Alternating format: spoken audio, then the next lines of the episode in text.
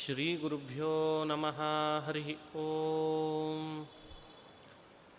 शुद्धानन्दोरुसंविद्युतिबलबहुलौदार्यवीर्यादिदेहम्। चिन्तासन्तापलेपोद्भवमृतिमुखराशेषदोषातिदूरम् सद्भिर्वैराग्यभक्तिश्रुतिमतिनियतध्यानजज्ञानयोगात् गम्यं वन्दे मुकुन्दाविधममलमलं ब्रह्मवेदान्तवेद्यम् अभ्रमं भङ्गरहितम् अजडं विमलं सदा आनन्दतीर्थमतुलं भजे तापत्रयापहम् मूकोऽपि यत्प्रसादेन मुकुन्दशयनायते राजराजायते रिक्तो राघवेन्द्रं तमाश्रये आपादमौलिपर्यन्तं गुरूणामाकृतिं स्मरेत् तेन विघ्नाः प्रणश्यन्ति सिद्ध्यन्ति च मनोरथाः ಶ್ರೀ ಹರಿವಾಯು ಗುರುಗಳ ಚರಣಾಗ್ರ ಕಮಲಗಳಲ್ಲಿ ಭಕ್ತಿಪೂರ್ವಕ ಪ್ರಣಾಮಗಳನ್ನು ಅರ್ಪಿಸಿ ಭಗವದ್ಗೀತೆಯ ಈ ಮಾಸದ ಆರನೇ ಅಧ್ಯಾಯದ ಪ್ರವಚನ ಮಾಡ್ತಾ ಇದ್ದೇನೆ. ಆರನೇ ಅಧ್ಯಾಯದಲ್ಲಿ ಶ್ರೀಕೃಷ್ಣ ಪರಮಾತ್ಮ ಧ್ಯಾನ ಮಾಡಬೇಕು, ಹೇಗೆ ಧ್ಯಾನ ಮಾಡಬೇಕು, ದೇಹವನ್ನು ಹೇಗೆ ಇಟ್ಟುಕೊಳ್ಬೇಕು, ಎಂಥ ಆಸನದಲ್ಲಿ ಕೂಡಬೇಕು, ಅದನ್ನೆಲ್ಲ ವಿವರಣೆ ಕೊಡ್ತಾ ಬಂದಿದ್ದಾನೆ. ಹದಿನಾಲ್ಕನೇ ಶ್ಲೋಕದಲ್ಲಿ ಪ್ರಶಾಂತಾತ್ಮ ವಿಗತಭೀ ಬ್ರಹ್ಮಚಾರಿ ವ್ರತೆ ಸ್ಥಿತ ಮನಸ್ಸಂಯಮ್ಯ ಮಚ್ಚಿತ್ತೋ ಯುಕ್ತ ಆಸೀತ ಮತ್ಪರಃ ಪ್ರಶಾಂತಾತ್ಮ ವಿಗತಭೀಹಿ ಧ್ಯಾನ ಮಾಡಲಿಕ್ಕೆ ಅಂತ ಕೂಡುವವ ಪ್ರಶಾಂತ ಮನಸ್ಕನಾಗಿರಲಿ ಭಯವನ್ನು ದೂರ ಮಾಡಿಕೊಂಡಿರಲಿ, ಬ್ರಹ್ಮಚಾರಿ ವ್ರತದಲ್ಲಿರಲಿ ಅಂತಾನೆ ಕೃಷ್ಣ. ಬ್ರಹ್ಮಚಾರಿ ವ್ರತೆ ಸ್ಥಿತ, ಬ್ರಹ್ಮಚರ್ಯ ವ್ರತದಲ್ಲಿರಬೇಕಂತೆ. ಮನಸ್ಸಂಯಮ್ಯ ಮಚ್ಚಿತ್ತೋ, ಮನಸ್ಸನ್ನು ನಿಯಂತ್ರಣ ಮಾಡಿ, ಚೆನ್ನಾಗಿ ಪ್ರತ್ಯಾಹಾರ ಮಾಡಿಕೊಂಡು, ಆ ಭಗವಂತನೇ ಸರ್ವೋತ್ತಮ ಅನ್ನೋ ಭಾವದಿಂದ ಯುಕ್ತ ಆಸೀತ ಮತ್ಪರಹ, ಸಮಾಧಿ ಸಂಪನ್ನನಾಗಲಿ ಅಂತಂದ. ಯುಕ್ತ ಅಂದರೆ ಸಮಾಧಿ ಸಂಪನ್ನನಾಗೋದು. ಸಮಾಧಿಯ ಸ್ಥಿತಿಗೆ, ಧ್ಯಾನದ ಸ್ಥಿತಿಗೆ ತಲುಪಲಿ ಅಂತ ಕೃಷ್ಣ ಹೇಳ್ತಾ ಇದ್ದಾನೆ. ಈ ಶ್ಲೋಕದಲ್ಲಿ ಬ್ರಹ್ಮಚಾರ್ಯವು ರಥೆ ಸ್ಥಿತ. ಧ್ಯಾನ ಮಾಡುವವನು ಬ್ರಹ್ಮಚಾರಿ ವ್ರತದಲ್ಲಿರಬೇಕು ಅಂತಾನೆ ಕೃಷ್ಣ. ಬ್ರಹ್ಮಚಾರಿ ವ್ರತದಲ್ಲಿರೋದು ಅಂದ್ರೆ ಏನು? ಬ್ರಹ್ಮಚರ್ಯ ಅಂತಂದ್ರೆ ಅರ್ಥ ಏನು? ಇದನ್ನು ನಾವು ಸರಿಯಾಗಿ ಚಿಂತನೆ ಮಾಡಲೇಬೇಕು.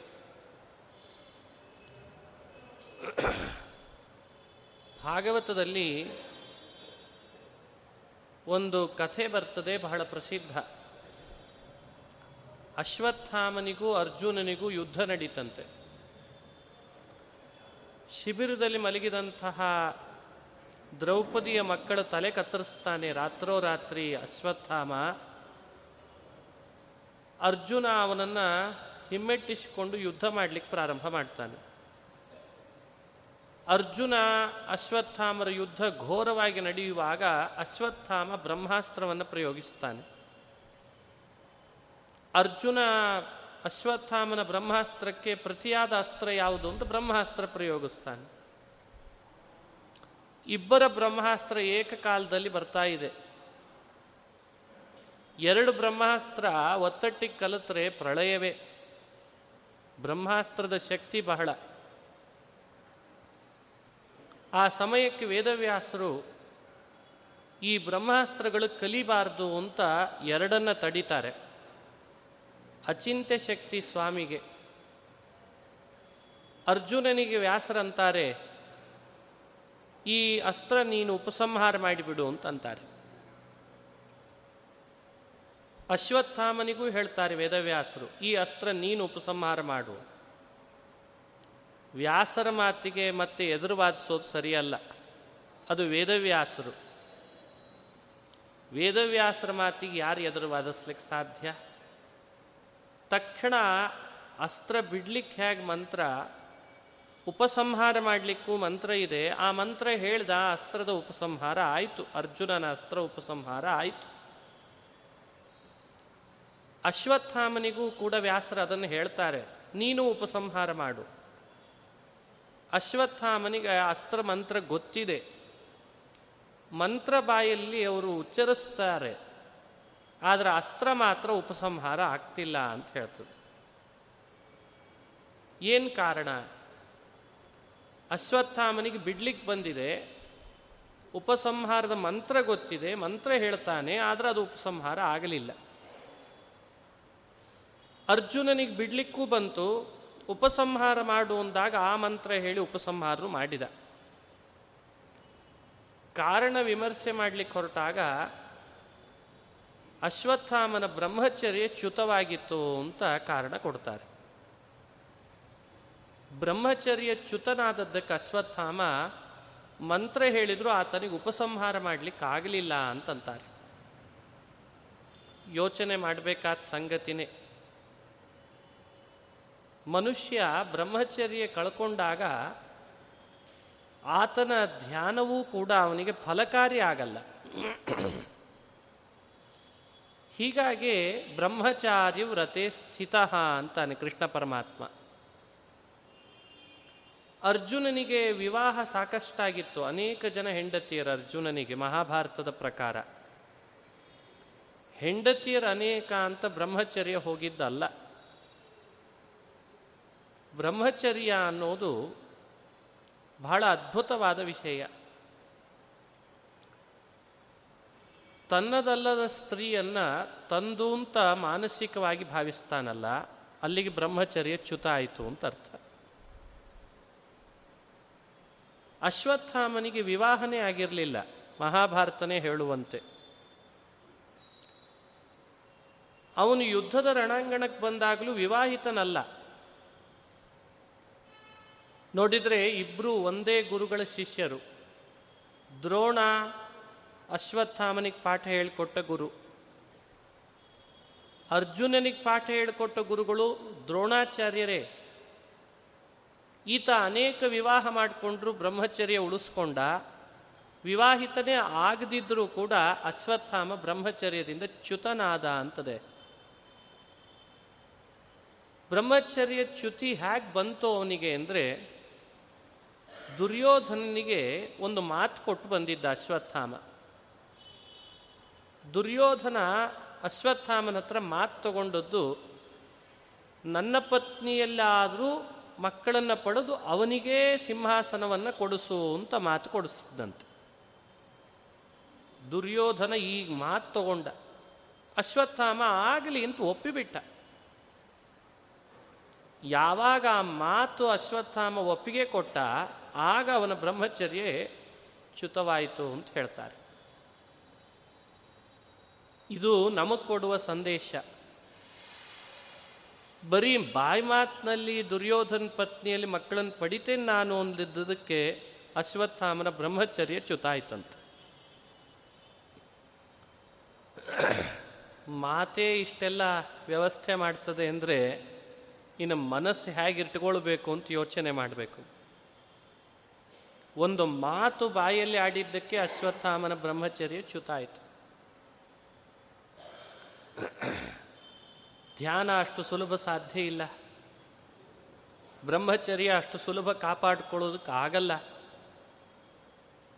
ಇದೆಲ್ಲ ನಾವು ಇತಿಹಾಸಗಳಲ್ಲಿ ನೋಡುವ ಕಥೆಗಳು.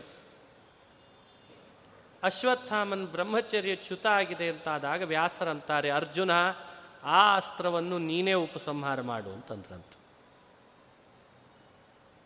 ಹೀಗೊಂದು ಕಥೆ ಮಹಾಭಾರತ ಭಾಗವತಗಳಲ್ಲಿ ಪ್ರಸಿದ್ಧವಾದದ್ದು. ಇದು ನಮಗೆ ಕೊಡುವ ದೊಡ್ಡ ಸಂದೇಶ. ಇಂದ್ರಿಯಗಳನ್ನು ಹರಿಬಿಡೋದು ಸುಲಭ. ಹರಿಬಿಟ್ಟ ಮೇಲೆ ವಾಪಸ್ ನಮ್ಮ ಸೆಳೆತಕ್ಕೆ, ನಮ್ಮ ಹಿಡಿತಕ್ಕೆ ತಂದುಕೊಳ್ಳೋದಿದೆಯಲ್ಲ ಅದು ಕಷ್ಟ ಅಂತದೆ.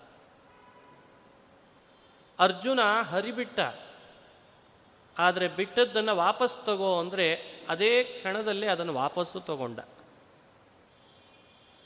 ಅದನ್ನು ಹೇಳುವಾಗ ಮನಸ್ಸಂಯಮ್ಯ ಮಚ್ಚಿತ್ತ ಅಂತಾನೆ ಕೃಷ್ಣ. ನೀ ಮನಸ್ಸನ್ನು ಹೊರಬಿಡೋದಾದರೆ ಬಿಡು. ಬಿಟ್ಟದ್ದು ತಕ್ಕಂತೆ ಅನಾಯಾಸಿನ ಒಳಗೆ ತಗೊಳ್ಳೋದನ್ನು ಕಲಿಬೇಕು. ಅಶ್ವತ್ಥಾಮನಂತೆ ನೀನು ಎಡವಬೇಡ ಎಡುವಿದಿ ಅಂದರೆ ಧ್ಯಾನ ಮಾಡಲಿಕ್ಕೆ ಸಾಧ್ಯ ಆಗಲ್ಲ. ಧ್ಯಾನದಲ್ಲಿ ಕುಳಿತಾಗೆಲ್ಲ ಯೋಚನೆಗಳು ಬೇರೆ ಬರಲಿಕ್ಕೆ ಶುರು ಆಗ್ತದೆ. ಮತ್ತೆ ನಿನ್ನನ್ನು ಅವು ತೊಳಲಾಟಕ್ಕೆ ಶುರು ಮಾಡಿಸ್ತಾರೆ ಹೀಗಾಗಿ ಕೃಷ್ಣನ ಮಾತಿನಂತೆ ಮನಸ್ಸನ್ನು ಹರಿಬಿಟ್ರೆ ಮರಳಿ ಅದನ್ನು ನಿಯಂತ್ರಣಕ್ಕೆ ತಂದುಕೊಳ್ಳೋ ಶಕ್ತಿ. ಮತ್ತೊಂದು ಬ್ರಹ್ಮಚಾರಿಯು ವ್ರತೆ ಸ್ಥಿತ. ಯಾವ ಕಾರಣಕ್ಕೂ ಮಾತಿನಿಂದಲೂ ಚ್ಯುತನಾಗಬೇಡ, ಮನಸ್ಸಿನಿಂದಲೂ ಚ್ಯುತನಾಗಬೇಡ.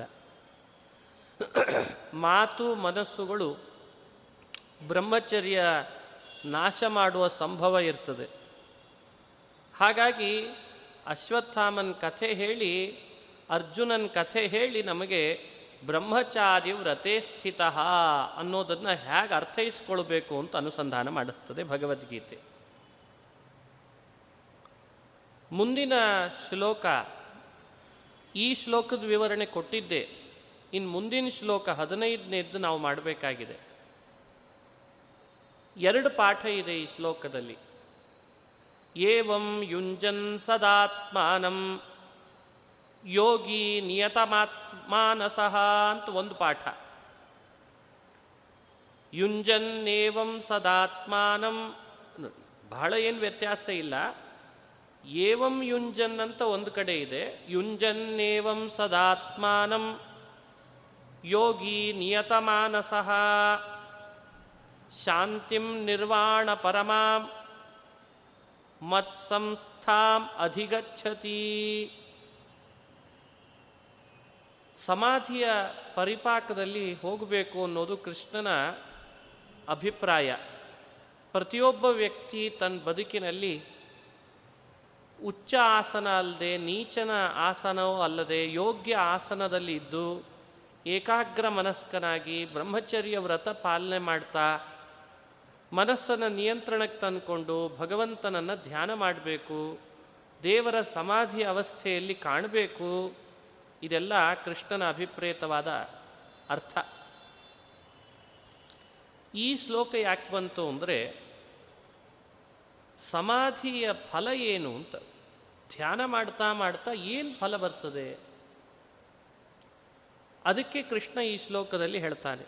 ಧ್ಯಾನದ ಫಲ ಏನು ಅಂದರೆ ಸದಾ ಆತ್ಮಾನಂ ಏವಂ ಯುಂಜನ್ ನಿಯತಮಾನಸಃ ಯೋಗಿ ನಿರ್ವಾಣ ಪರಮಾಂ ಶಾಂತಿಂ ಅಧಿಗಚ್ಚತಿ ಅಂತಾನೆ ಕೃಷ್ಣ. ಮತ್ಸ್ಥಾಮ್ ಅಂತ ಬೇರೆ ಹೇಳಿದ. ಮತ್ಸ್ಥಾಮ್ ಮತ್ಸ್ಥಾಂ ಶಾಂತಿಂ ಅಧಿಗಚ್ಚತಿ ದೈನಂದಿನ ಬದುಕಿನಲ್ಲಿ ಯಾರು ಸಮಾಧಿಯ ಸ್ಥಿತಿಯನ್ನು ತಲುಪ್ತಿರ್ತಾರೆ ಅವರಿಗೆ ಏನು ಫಲ ಬರ್ತದೆ ಅಂತ ಕೇಳಿದರೆ, ಅವರು ಜೀವನ್ಮುಕ್ತರಾಗ್ತಾರೆ ಅಂತಾನೆ ಕೃಷ್ಣ. ಇಲ್ಲೇನಿದೆ? ನಿರ್ವಾಣ ಪರಮಾಂ, ಒಂದು ಶಬ್ದ, ಮತ್ಸ್ಥಾಂ, ಎರಡನೇ ಶಬ್ದ. ನಿರ್ವಾಣ ಪರಮಾಮ್ ಅನ್ನೋ ಮಾತು ಸಮಾಧಿಯ ಫಲವನ್ನು ಸ್ಪಷ್ಟಪಡಿಸ್ಲಿಕ್ಕೆ ಬಂದ ಮಾತು. ನಿರ್ವಾಣ ಅಂದರೆ ವಾಣ ಅಂದರೆ ಶರೀರ. ನಿರ್ವಾಣ ಅಂದರೆ ಶರೀರದ ತ್ಯಾಗ.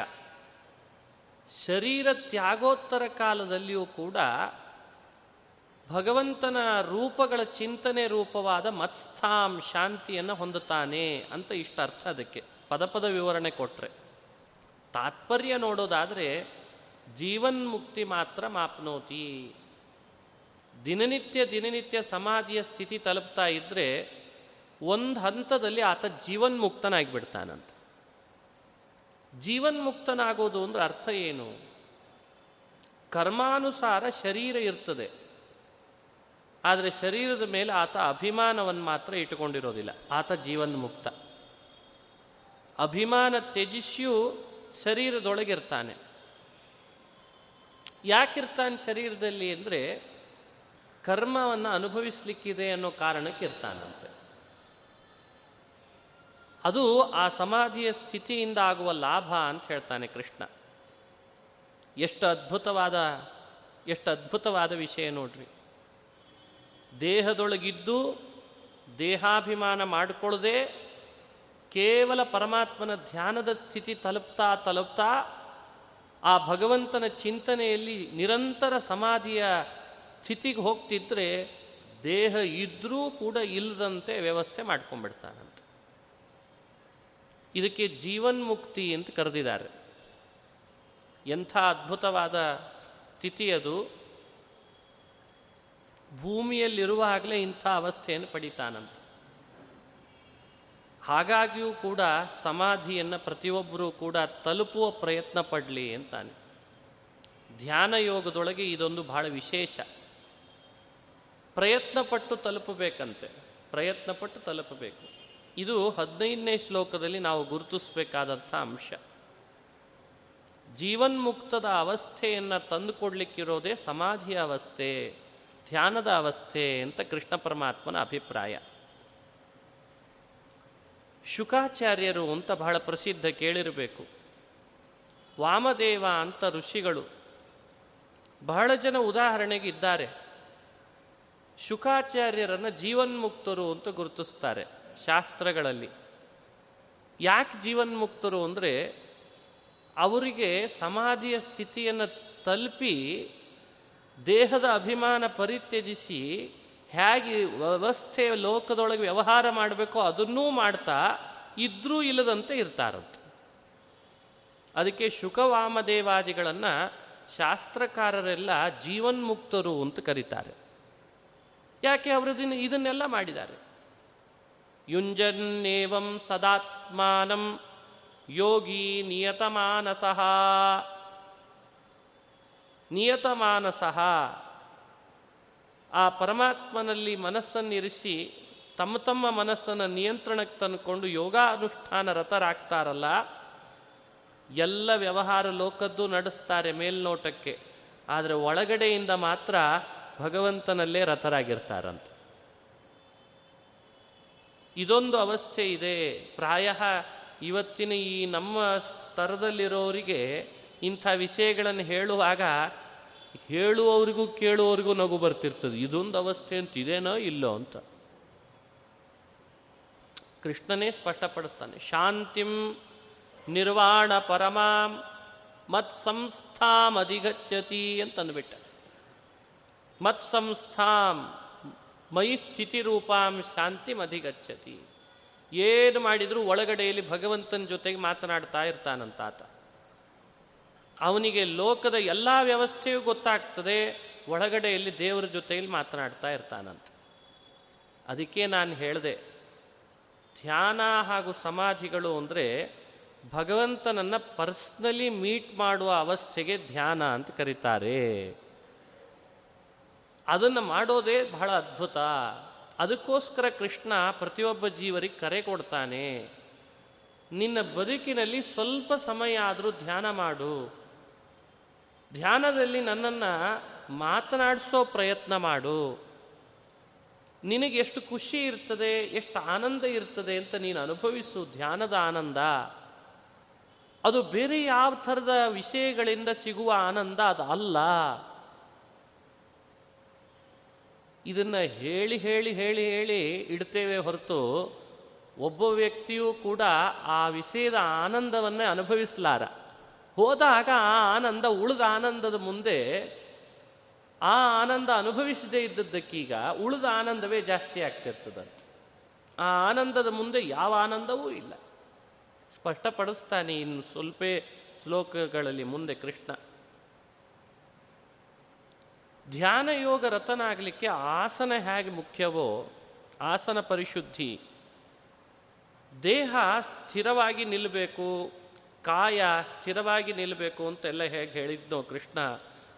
ಹುಬ್ಬಿನ ಮಧ್ಯದಲ್ಲಿ ಹೇಗಿರಬೇಕು, ಮೂಗಿನ ತುದಿಯನ್ನೇ ನೋಡ್ತಿರಬೇಕು, ಅದೆಲ್ಲ ವಿವರಣೆ ಹಿಂದೆ ಶ್ಲೋಕಗಳಲ್ಲಿ ಕೊಟ್ಟ ಧ್ಯಾನ. ಹಾಗೇನೆ ಧ್ಯಾನದಲ್ಲಿ ತೊಡಗುವವನಿಗೆ ಆಹಾರದ ನಿಯಮ ಬಹಳ ಮುಖ್ಯ ಅಂತಾನೆ ಕೃಷ್ಣ.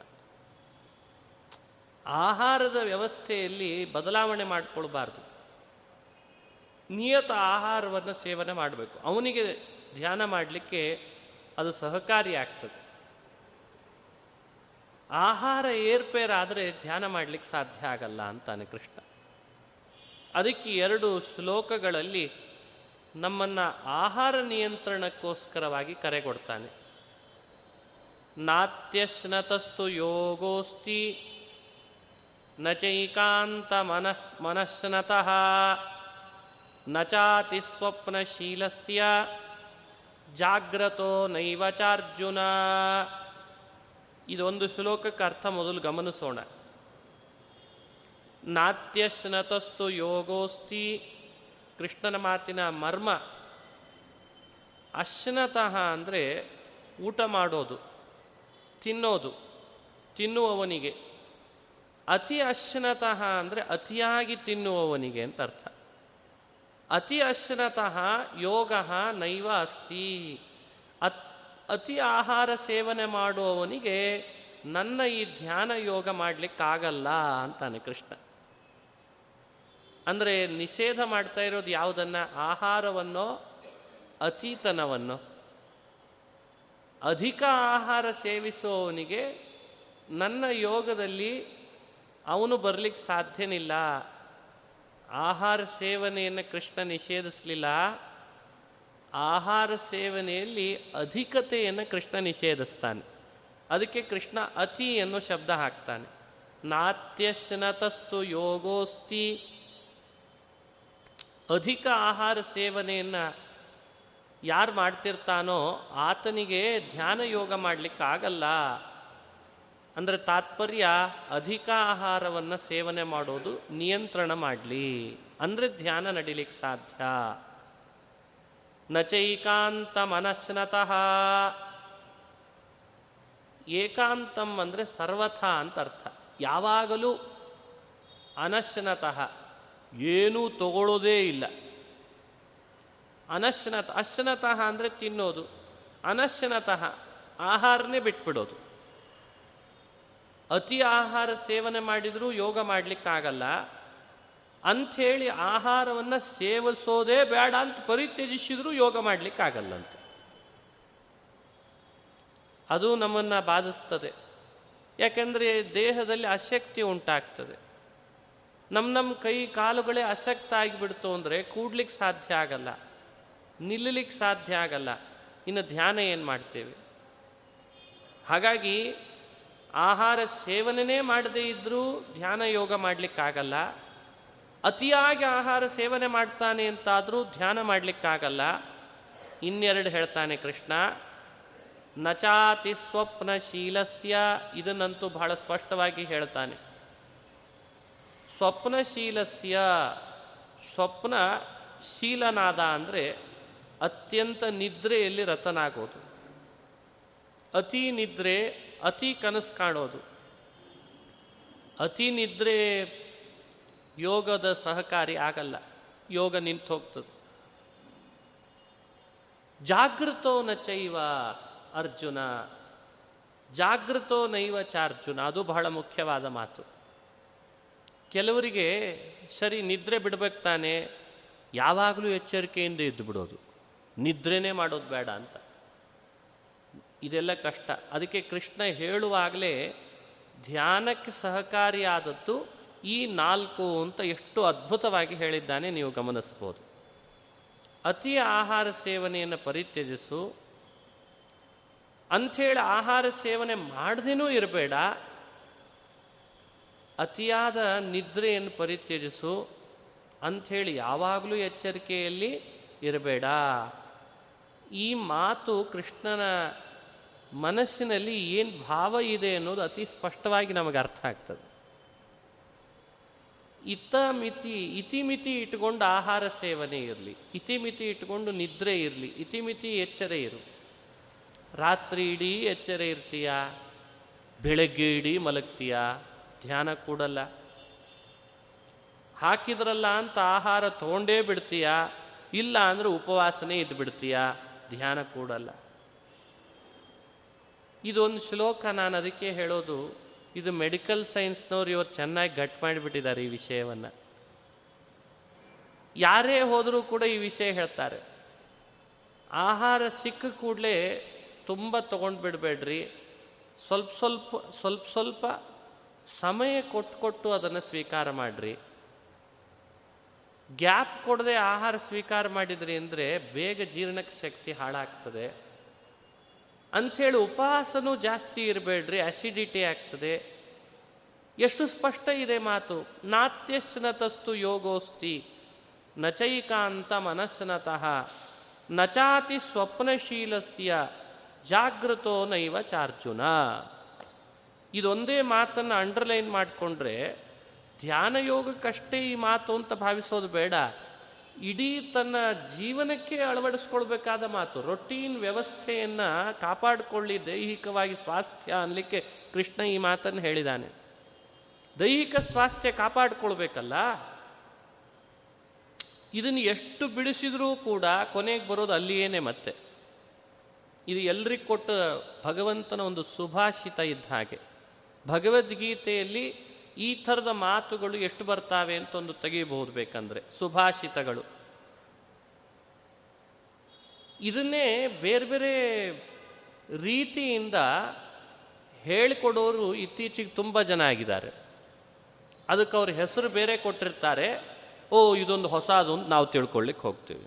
ಅದು ಹೆಸರು ಬದಲಾವಣೆ ಅಷ್ಟೇ. ಆದರೆ ಕೃಷ್ಣ ಅದನ್ನು ಮೊದಲೇ ಹೇಳಿಟ್ಟಿದ್ದಾನೆ. ಅದನ್ನು ಮೊದಲೇ ಹೇಳಿ ನಮ್ಮನ್ನು ಬೋಧನೆ ಮಾಡ್ತಾನೆ. ಹೀಗಿರೋ ಅಂತ ಪರಮಾತ್ಮ ಕೈ, ಕರೆ ಕೊಡ್ತಾನೆ. ಹೀಗಿರು ಹೀಗಿರು ಚೆನ್ನಾಗಿರ್ತೀಯ ನೀನು. ಆಹಾರದಿಂದ ದೈಹಿಕ ರೋಗಗಳು ಜಾಸ್ತಿ ಬರ್ತಾವೆ. ಆಹಾರದ ವ್ಯತ್ಯಾಸದಿಂದ ತಾನೇ ವ್ಯಾಧಿಯ ಅವಕಾಶ. ನಿದ್ರೆ ಹಾಗೂ ಜಾಗರ ಅವಸ್ಥೆಗಳು ವ್ಯತ್ಯಾಸ ಆದಾಗ ಅಜೀರ್ಣದ ಅವಕಾಶ.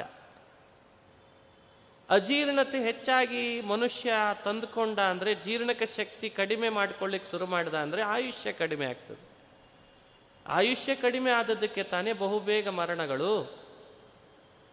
ಹಾಗಾಗಿ ಜೀರ್ಣಕ ಶಕ್ತಿ ಜಾಗೃತ ಆಗುವಂಗೆ ನೋಡ್ಕೊಳ್ಳೋದಾದರೆ ನಿದ್ರೆ ಹಾಗೂ ಎಚ್ಚರಿಕೆಯ ಸಮಯವನ್ನು ನಿಗದಿತವಾಗಿ ಕಾಪಾಡಿಕೊಳ್ಬೇಕಂತ.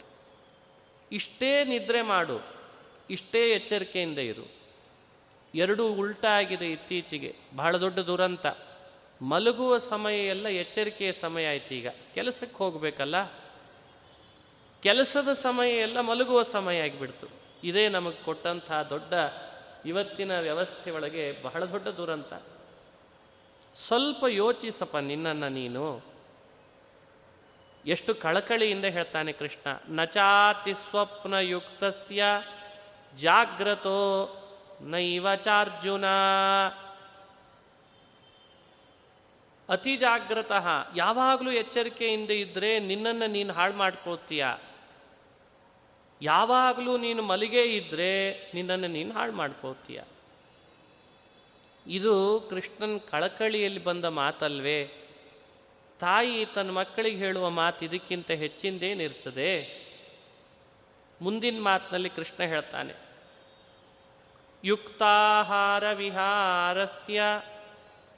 ಯುಕ್ತಚೇಷ್ಟಸ್ಯ ಕರ್ಮಸು ಯುಕ್ತ ಸ್ವಪ್ನಾವಬೋಧಸ್ಯ ಯೋಗೋ ಭವತಿ ದುಃಖ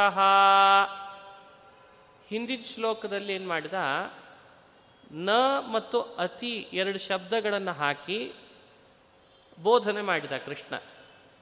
ಮುಂದಿನ ಶ್ಲೋಕದಲ್ಲಿ ಏನು ಮಾಡ್ತಾನೆ? ನ ಶಬ್ದ ಹಾಕಲ್ಲ, ಅತಿ ಶಬ್ದ ಹಾಕಲ್ಲ. ಯುಕ್ತ ಅನ್ನೋ ಶಬ್ದ ಹಾಕ್ತಾನೆ. ಯುಕ್ತ ಎಲ್ಲದಕ್ಕೂ ಸೇರಿಸ್ಕೊಳ್ರಿ. ಯುಕ್ತ ಆಹಾರ, ಯುಕ್ತ ವಿಹಾರ, ಯುಕ್ತ ಚೇಷ್ಟೆ, ಯುಕ್ತ ನಿದ್ರೆ, ಯುಕ್ತ ಜಾಗರ, ಇಷ್ಟನ್ನು ನೀ ತಿಳ್ಕೊ ಅಂತಂದ ಕೃಷ್ಣ. ಯುಕ್ತ ಯುಕ್ತ ಅಂದ್ರೆ ಅರ್ಥ ಏನು? ಯೋಗ ಸಹಿತವಾದದ್ದು ಅನ್ನೋದಕ್ಕೆ ಯುಕ್ತ ಅಂತ ಕರೀತಾರೆ. ಯೋಗೋಪೇತವಾದ ಆಹಾರ ಇರಲಿ, ಯೋಗೋಪೇತವಾದಂತಹ ವಿಹಾರ ಇರಲಿ, ಅದಕ್ಕೆ ಯುಕ್ತ ಆಹಾರ ವಿಹಾರ ಅಂತ ಹೆಸರು ಕೊಟ್ಟಿದ್ದಾನೆ ಕೃಷ್ಣ. ಯೋಗೋಪೇತ ಆಹಾರ ಅಂದ್ರೆ ಅರ್ಥ ಏನು? ನಾನು ಹಾಸ್ಯಕ್ಕೆ ಒಂದು ಮಾತು ಅಂದಿರ್ತೀನಿ ಕೃಷ್ಣ, ಯೋಗೋಪೇತ ಆಹಾರ ತಗೋ ಅಂದರೆ ನಾವು ರೋಗೋಪೇತ ಆಹಾರ ತಗೊಳ್ಳಿಕ್ಕೆ ಶುರು ಮಾಡಿದ್ದೇವೆ. ಈಗ ಬೇಗ ಅರ್ಥ ಆಗ್ತದೆ. ವಿಹಾರವೂ ಕೂಡ ಯೋಗೋಪೇತವಾಗಿರಲಿ ಅಂದರೆ ರೋಗೋಪೇತ ವಿಹಾರ ಆಗಿರ್ತದೆ. ಪೊಲ್ಯೂಷನ್ನನ್ನು ಚೆನ್ನಾಗಿ ಕುಡಿತೇವೆ. ಎಷ್ಟು ಕುಡಿತೇವೆ? ಅಂತ ನಮಗೆ ಅಂದಾಜಿಲ್ಲ ಅಷ್ಟು ಕುಡಿತಾ ಇದ್ದೇವೆ ಇತ್ತೀಚೆಗಂತೂ. ಪೊಲ್ಯೂಷನ್ ಕುಡಿತೇವೆ. ವಿಷಕಾರಿ ಆಹಾರಗಳನ್ನು, ರಾಸಾಯನಿಕ ಮಿಶ್ರಿತವಾದದ್ದನ್ನು ತಿಂತೇವೆ. ಜೊತೆ ಜೊತೆಯಲ್ಲಿ ಕೆಲಸಗಳು ಕೂಡ ಅತಿ ಶ್ರಮ ಆಗಬೇಕು, ಅತಿ ಶ್ರಮ ಆಗೋ ಹಾಗೆ ಮಾಡ್ತೇವೆ. ಅದೇ ಕೃಷ್ಣ ಅಂತಾನೆ, ಯುಕ್ತ ಚೇಷ್ಟಸ್ಯ ಕರ್ಮಸು ಅಂತಂದ. ದೇಹಕ್ಕೆ ಅತಿ ಶ್ರಮ ಆಗದೇ ಇರುವಂತಹ ಕಾರ್ಯಗಳು ನಿನ್ನಿಂದ ನಡಿಬೇಕಂತ. ಅದಕ್ಕೊಂದು ಮಾತು, ಹೇಗಿರಬೇಕು ಯುಕ್ತ ಆಹಾರ, ಯುಕ್ತ ವಿಹಾರ, ಯುಕ್ತ ಚೇಷ್ಟೆ ಕರ್ಮಗಳಲ್ಲಿ? ಅದಕ್ಕೊಂದೇ ಒಂದು ಮಾತು. ರೈತ ಬೆಳಗ್ಗೆ ಸುಮಾರು ಎಂಟು ಗಂಟೆಗೆ ತನ್ನ ಹೊಲಕ್ಕೆ ಹೋಗ್ತಾನೆ. ಸಾಯಂಕಾಲ ಐದು ಗಂಟೆವರೆಗೂ ಕೆಲಸ ಮಾಡ್ತಾನೆ. ಹೇಗೆ ಮಾಡ್ತಾನೆ ಅಂತ ಹೇಗೆ ಮಾಡ್ತಾನೆ? ಹೋದ ಕೂಡಲೇ ಕೈಯಲ್ಲಿರುವಂಥ ಸನಿಕೆನೋ, ಗುದ್ಲಿನೋ ತಗೊಂಡು ಭಾರೀ ಹುರುಪಿನಿಂದ ಕೆಲಸ ಮಾಡಲಿಕ್ಕೆ ಹೋಗಲ್ಲ. ಅಂಥೇಳಿ ಹುರುಪು ಇಲ್ಲದೇನೂ ಇರಲ್ಲ. ಒಂದೇ ಥರ ಭೂಮಿಯನ್ನು ಆಗ ಆಗಿಲಿಕ್ಕೆ ಶುರು ಮಾಡ್ತಾನೆ. ಅದು ಎಷ್ಟೇ ದೂರ ಇರಲಿ. ಎಷ್ಟೋ ಎಕರೆಗಟ್ಟಲೆ ಇರ್ತದೆ ಅವನು ಮಾಡಬೇಕಾದದ್ದು ಕೆಲಸ. ಒಂದೇ ಥರದ ಶಕ್ತಿಯನ್ನು, ಒಂದೇ ಥರದ ಪ್ರವೃತ್ತಿಯನ್ನು ತೋರಿಸ್ತಾನೆ ಚೇಷ್ಟೆ ಒಳಗೆ. ಅಗಿತಾ ಅಗಿತಾ ಅಗಿತಾ ಅಗಿತಾ. ಮಧ್ಯಾಹ್ನ ಆದ ಕೂಡಲೇ ಸ್ವಲ್ಪ ವಿಹಾರಕ್ಕೆ ರೆಸ್ಟ್ ತಗೊಳ್ತಾನೆ. ಮತ್ತೆ ಪುನಃ ಶುರು ಮಾಡಿ ಐದು ಗಂಟೆ ತನಕ. ನೀವು ಅಬ್ಸರ್ವ್ ಮಾಡಿರಿ, ಅವನ ಆಯುಷ್ಯ ಪ್ರಾಯ ಎಂಬತ್ತು ದಾಟಿರ್ತದೆ ನೋಡ್ರಿ. ಸೂರ್ಯನ ಕಿರಣ ಮೈ ಮೇಲೆ ಬೀಳ್ತದೆ. ಬೆವರಿನ ಹನಿ ಭೂಮಿಯ ಮೇಲೆ ಬೀಳ್ತಿರ್ತದೆ. ಅವನು ತಲೆ ಕಟ್ಟಿಕೊಂಡ ಟವಲ್ಗಳು ಕೂಡ ಒದ್ದೆ ಒದ್ದೆ ಆಗಿರ್ತದೆ. ಆದರೆ ಆತನಿಗೆ ರೋಗಗಳು, ರುಜಿನಗಳು, ಶುಗರು, ಬಿ ಪಿ ಅವು ಬರೋದು ಯಾವುದೂ ಕೂಡ ಬಹಳ ವಿರಳ ಬಹಳ ವಿರಳ ಅಂಥವನಿಗೆ. ಯಾಕೆ? ಆ ಹೊಲದ ಪರಿಸರದಲ್ಲಿ ಎಷ್ಟು ಜೀವಿಗಳಿದ್ದಾರಲ್ಲ, ಗಿಡ, ಮರ ಅವುಗಳ ಜೊತೆಗೆ ಅವನು ತಗೊಳ್ಳುವ ಆಕ್ಸಿಜನ್ ಇದೆಯಲ್ಲ ಅದು ಯುಕ್ತ ಆಹಾರ, ಯುಕ್ತ ವಿಹಾರ. ಯಾಕಂದರೆ ಸುತ್ತಲೂ ಗಿಡ ಮರಗಳು. ಒಂದು ಪರೀಕ್ಷೆ ಬೇಕಂದ್ರೆ ಮಾಡಿ ನೋಡ್ಬೋದು. ರಾತ್ರಿ ಹೊತ್ತು ನಮ್ಮದೇ ನಾವು ಕೋಣೆಯಲ್ಲಿ ಮಲಗುವಾಗ ಒಂದು ನಾಲ್ಕು ಗಿಡ ಮರಗಳು ಪಾಟ್ ಇಟ್ಕೊಂಡು ಮಲ್ಕೊಂಡ್ರೆ ಚೆನ್ನಾಗಿರ್ತದೆ ಆ ಜೀವರಾಶಿಗಳೇನಿದ್ದಾವಲ್ಲ ಗಿಡ ಮರಗಳ ರೂಪದಲ್ಲಿ ಅವುಗಳ ಮೇಲೆ ಹಾದು ಬರುವ ಗಾಳಿ ಇದೆಯಲ್ಲ ಅದು ನಮಗೆ ಒಳ್ಳೆ ಒಳ್ಳೆ, ಅದು ಯುಕ್ತ ವಿಹಾರ, ಯುಕ್ತ ವಾಯು ಅದು. ಪೊಲ್ಯೂಟೆಡ್ ಅಲ್ಲ ಈಗ ಎಲ್ಲವೂ ಪೊಲ್ಯೂಟೆಡ್ಡೇ ಗಿಡ ಮರಗಳ ಮೇಲೆ ಬರ್ತಾ ಇರೋ ಗಾಳಿ ನಾವು ಸೇವನೆ ಮಾಡ್ತಾ ಇಲ್ಲ. ನಾವು ಗಾಡಿ ಗಾಡಿ ಅಂದರೆ ವಾಹನ ಅವುಗಳಿಂದ ಪೆಟ್ರೋಲು, ಅದಿನ್ನೇನೋ ಕೆಮಿಕಲ್ಲು, ಅವುಗಳದ್ದೇ ಆದ ಗಾಳಿಗಳನ್ನು ತಗೊಳ್ತಾ ಇದ್ದೇವೆ. ಇದನ್ನು ಎಷ್ಟು ಹೇಳಿದರೂ ಯಾರೂ ಕೂಡ ಎಲ್ರಿಗೂ ಗೊತ್ತಿದೆಯಾ ಮತ್ತೆ ಇದು ಪೊಲ್ಯೂಟೆಡ್ ಆಗಿದೆ ಅಂತಾರೆ. ಪೊಲ್ಯೂಟೆಡ್ ಆಗಿದೆ ಅಂತ ಗೊತ್ತಿದೆ, ಪರಿಸರ ಹಾಳಾಗಿದೆ ಅಂತ ಗೊತ್ತಿದೆ, ಆದರೂ ಕೇಳಲ್ಲ. ಅದು ಅದು ಅವರು ಅದು ಮಾಡೋದು ಅದನ್ನೇ ಮಾಡ್ತಾರೆ. ಆದರೆ ಕೃಷ್ಣ ಎಲ್ರಿಗೂ ಹೇಳೋದು ಎಷ್ಟು ಅದ್ಭುತವಾದ ಮಾತು. ಸ್ವಾಸ್ಥ್ಯ ಕಾಪಾಡ್ಕೋ. ಮನಸ್ಸಿನಿಂದಲೂ ದೇಹದಿಂದಲೂ ಸ್ವಾಸ್ಥ್ಯ ಕಾಪಾಡು. ಅದಕ್ಕೆ ಉದಾಹರಣೆ ಕೊಟ್ಟದ್ದು ಒಬ್ಬ ರೈತನನ್ನು. ಆತನಿಗೆ ಬೆಳಗ್ಗೆಯಿಂದ ಸಾಯಂಕಾಲದವರೆಗೂ ಕೆಲಸ ಮಾಡಿದರೆ ದೈಹಿಕ ಶ್ರಮ ಆಯಿತು ಅಂತ ಅನಿಸಲ್ಲ ಅವನಿಗೆ. ಯಾಕೆ ಅಂದರೆ ಯುಕ್ತ ಚೇಷ್ಟ. ಯುಕ್ತ ಚೇಷ್ಟ. ಅವನು ಯೋಗಯುಕ್ತವಾದಂತಹ ಚೇಷ್ಟೆಯನ್ನು ನಡೆಸ್ತಾನೆ. ಏನು ಯೋಗಯುಕ್ತ ಅಂದರೆ ಉಪಾಯಯುಕ್ತವಾದ ಕೆಲಸ ಮಾಡ್ತಾನೆ. ಅಂದರೆ ಅದೇ ಭೂಮಿಯನ್ನು ಅವ ಅಗಿಯುವಾಗ ಎಷ್ಟು ಪ್ರೆಷರ್ ಹಾಕಬೇಕೋ ಅಷ್ಟೇ ಪ್ರೆಷರ್ ಹಾಕ್ತಾನೆ. ಎಷ್ಟು ಹಾಕಿದರೆ ಆ ಭೂಮಿ ಬಿರುಕು ಬೀಳಬೇಕೋ ಅಷ್ಟೇ ಬೀಳಿಸ್ತಾನೆ. ನಮ್ದು ಹಂಗಲ್ಲ. ಬೆಳಗ್ಗೆಯಿಂದ ನಾವಿವತ್ತೇನು ಚೇಷ್ಟೆಗಳನ್ನು ನಡೆಸ್ತಿದ್ದೇವೆ, ದೈಹಿಕವಾಗಿ ತುಂಬ ಶ್ರಮ ಕೊಡ್ತಾ ಇದ್ದೇವೆ ದೈಹ ದೇಹಕ್ಕೆ. ದೇಹಕ್ಕೆ ಭಾರಿ ಶ್ರಮ ಕೊಡ್ತಿದ್ದೇವೆ. ಬಹಳ ಆಶ್ಚರ್ಯದ ಸಂಗತಿಯನ್ನು ಕೆಲವು ಕಡೆ ಗಮನಿಸ್ತಿದ್ದೆ ನಾನು. ದೇಹದಲ್ಲಿ ಬೆವರು ಸುರಿಸ್ತಾ ಇಲ್ಲ. ಎ ಸಿ ಹಾಕಿ ಬೆವರು ಬರದೇ ಇರೋಂಗೆ ಮಾಡ್ಕೋತೀವಿ. ಮತ್ತು ಇದು ಬೇರೆ ಮತ್ತೆ. ಅದನ್ನು ನಾವು ದೊಡ್ಡ ದೊಡ್ಡದು, ದೊಡ್ಡ ದೊಡ್ಡ ಆಫೀಸ್ಗಳಲ್ಲಿ ನೋಡಿದ್ರ? ಎಷ್ಟು ಬೆವರು ಇದ್ರೆ ಫ್ರೆಶ್ನೆಸ್ ಅಂತ ಒಂದು ಅಡ್ವರ್ಟೈಸ್ಮೆಂಟ್ ತೋರಿಸ್ತಾನೆ. ಆದರೆ ಆರೋಗ್ಯದ ದೃಷ್ಟಿಯಲ್ಲಿ ದೇಹ ಬೆವರೇ ಸುರಿಸ್ತೇ ಇದ್ರೆ ಮತ್ತೆ ಕೊಲೆಸ್ಟ್ರಾಲ್ ಹೊರಗೆ ಆಗಿ ಹೋಗ್ಬೇಕಪ್ಪ? ಮನುಷ್ಯ ಯಾವುದನ್ನ ಹ್ಯಾಕ್ ತಗೊಂಡು ಹೋಗ್ತಿದ್ದಾನೆ ಅವನಿಗೆ ನೆನಪಾಗ್ತಾ ಇಲ್ಲ ಸರಿಯಾಗಿ, ಅವನಿಗೆ ಗೊತ್ತಾಗ್ತಾ ಇಲ್ಲ. ಹಿಂದಿನವರು ದೇಹ ಬಗ್ಗಿಸಿ ಬಗ್ಗಿಸಿ ಚೆನ್ನಾಗಿ ದುಡಿದು ದುಡಿದು ಬೆವರು ಸುರಿಸಿ ಸುರಿಸಿ ಕಾಯಕವನ್ನು ಬಹಳ ಸ್ವಾಸ್ಥ್ಯದಿಂದ ನೋಡ್ತಾ ಇದ್ರು ಅವರು ಈಗಿನವರಿಗೆ ಎಲ್ಲವೂ ಮಿಸ್ಗೈಡ್ ಆಗಿಬಿಟ್ಟಿದೆ. ಯಾವಾಗ ಏನಾಗಬೇಕೋ ಅದು ಆಗ್ತಾ ಇಲ್ಲ. ಬಹಳ ವಿಚಿತ್ರ. ಅದಕ್ಕೆ ಕೃಷ್ಣ ಸಣ್ಣ ಶಬ್ದ ಹಾಕಿದ. ಯುಕ್ತ ಚೇಷ್ಟಸ್ಯ ಕರ್ಮಸು. ಎಲ್ಲರೂ ಅಪ್ಲೈ ಮಾಡ್ಕೊಳ್ರಿ ಇದನ್ನು ಅಂತಂದ. ಎಷ್ಟು ಕೆಲಸ ಮಾಡೋದ್ರಿಂದ ದೇಹದ ಸ್ವಾಸ್ಥ್ಯ, ದೇಹಕ್ಕೆ ಶ್ರಮ ಆಗದೆ ಇದ್ದಂತೆ ಇರ್ತದೆ. ಅದನ್ನು ನೀನೇ ಗಮನಿಸು. ನಿಂದು ಅಂತ ಬೇರೆ ಇರ್ತದೆ. ಅವಂದು ಬೇರೆ, ಇವಂದು ಬೇರೆ ಇವಂದು ಬೇರೆ. ಎಲ್ಲರದು ಒಂದೇ ಇರಲ್ಲ. ಅದಕ್ಕೆ ಕೃಷ್ಣ ಯುಕ್ತ ಅನ್ನೋ ಶಬ್ದ ಹಾಕಿದ. ಅವನಿಗೆ ಎಷ್ಟು ಕೆಲಸ ಮಾಡಿದರೆ ಸಾಧ್ಯ ಅನ್ನೋದು ಅವನಿಗೆ ಗೊತ್ತಾಗ್ತದೆ.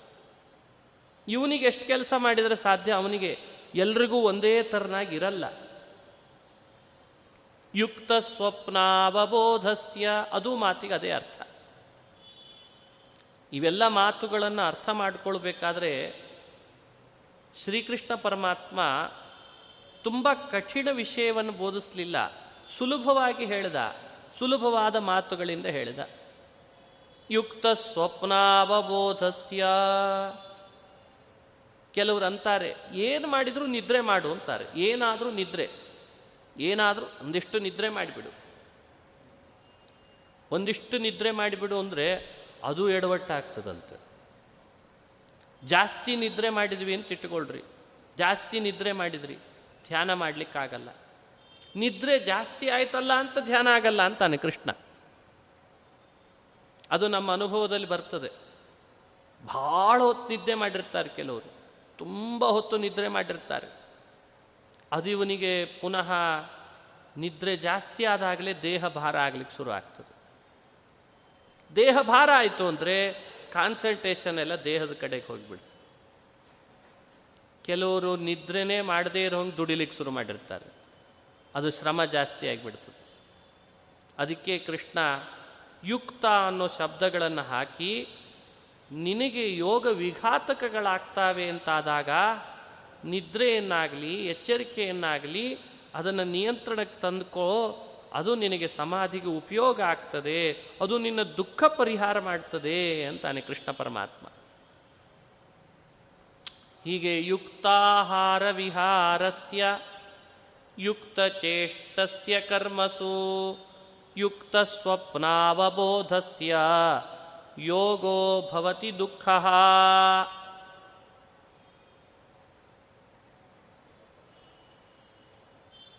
ಈ ಶ್ಲೋಕಗಳಲ್ಲೆಲ್ಲ ಶ್ರೀಕೃಷ್ಣ ಪರಮಾತ್ಮ ಶಕ್ತಸ್ಯತು ಅಶನಾದಾವಪಿ ನ ಯೋಗಕ್ಷತಿ. ಕೆಲವರು ಚೆನ್ನಾಗಿ ತಗೊಂಡ್ರೂ ಕೂಡ ಯೋಗ ಮಾಡ್ಲಿಕ್ಕೆ ಬರ್ತದಂತೆ.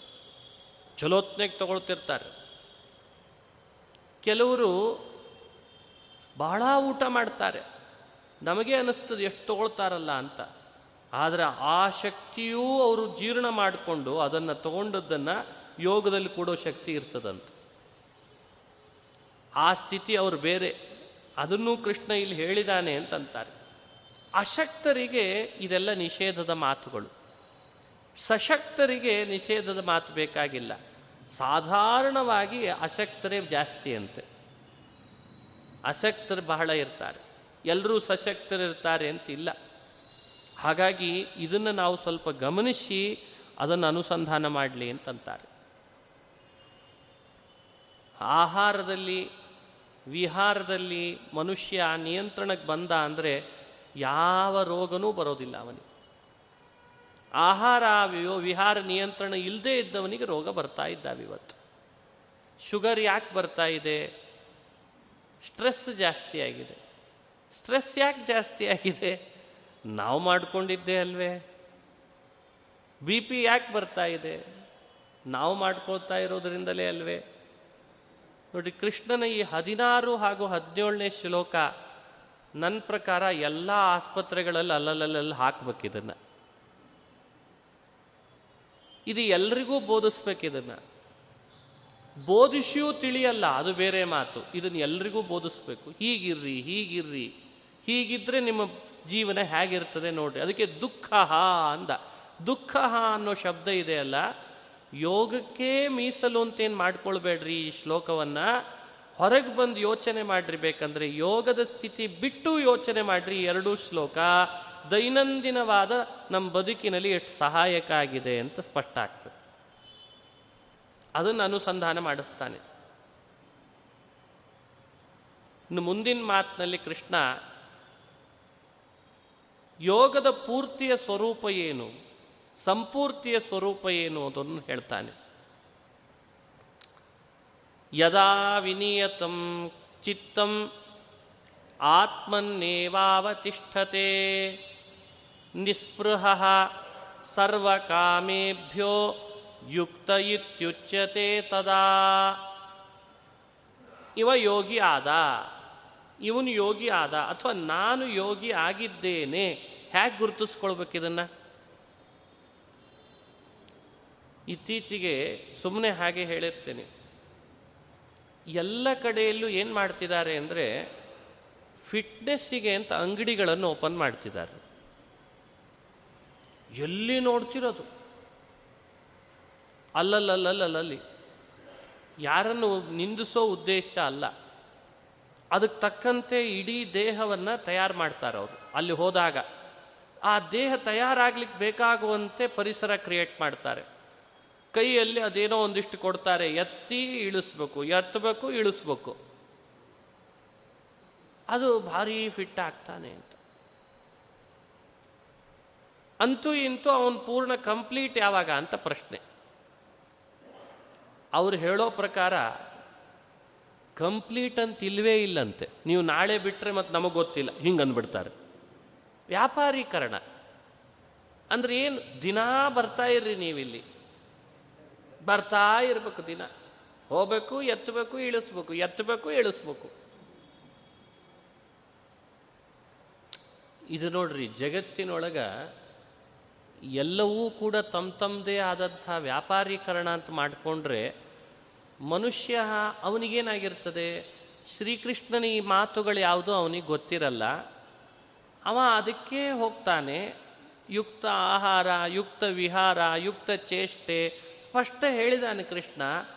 ಅದು ಯಾವುದಕ್ಕೂ ಅವನಿಗೆ ಅಷ್ಟು ಪುರುಸೊತ್ತಿಲ್ಲ, ಅದನ್ನು ಮಾಡ್ಕೊಳ್ಳೋದಿಲ್ಲ. ಇನ್ಯಾವುದಕ್ಕೋ ಬಲಿ ಆಗ್ತಾನೆ. ಅದು ಎಷ್ಟರ ಮಟ್ಟಿಗೆ ಇವತ್ತು ಸಮಸ್ಯೆ ಆಗ್ತದೆ ಮುಂದೆ ಅಂದರೆ ಹಂಗೆ ಎತ್ತೋದು, ಇಳಿಯೋದು, ಎತ್ತೋದು, ಇಳಿಸೋದು, ಮಾಡಿ ಮಾಡಿ ಕೊನೆಗೆ ಅದನ್ನು ಅವನು ಪೂರ್ಣ ಅದರ ಜೊತೆಗೆ ಇರಲಿಕ್ಕಾಗಲ್ಲ, ಬಿಡ್ಲಿಕ್ಕಾಗಲ್ಲ. ಇನ್ನೇನೋ ಆಗಿಬಿಡ್ತದೆ ದೇಹ ಆಮೇಲೆ. ಈ ಸ್ಥಿತಿ ತಲುಪ್ತಾನೆ. ಆದರೆ ಕೃಷ್ಣ ಹೇಳೋ ಪ್ರಕಾರ ಯೋಚನೆ ಮಾಡಿದರೆ, ಯುಕ್ತಾಹಾರ, ಯುಕ್ತ ವಿಹಾರಗಳ ಬಗ್ಗೆ ಸ್ವಲ್ಪ ಗಮನಿಸಿದರೆ ನಮ್ಮನ್ನು ನಾವು ಎಲ್ಲೂ ಹೋಗಬೇಕಾಗಿಲ್ಲ. ಎಲ್ಲೆಲ್ಲೂ ಹೋಗಬೇಕಾಗಿಲ್ಲ.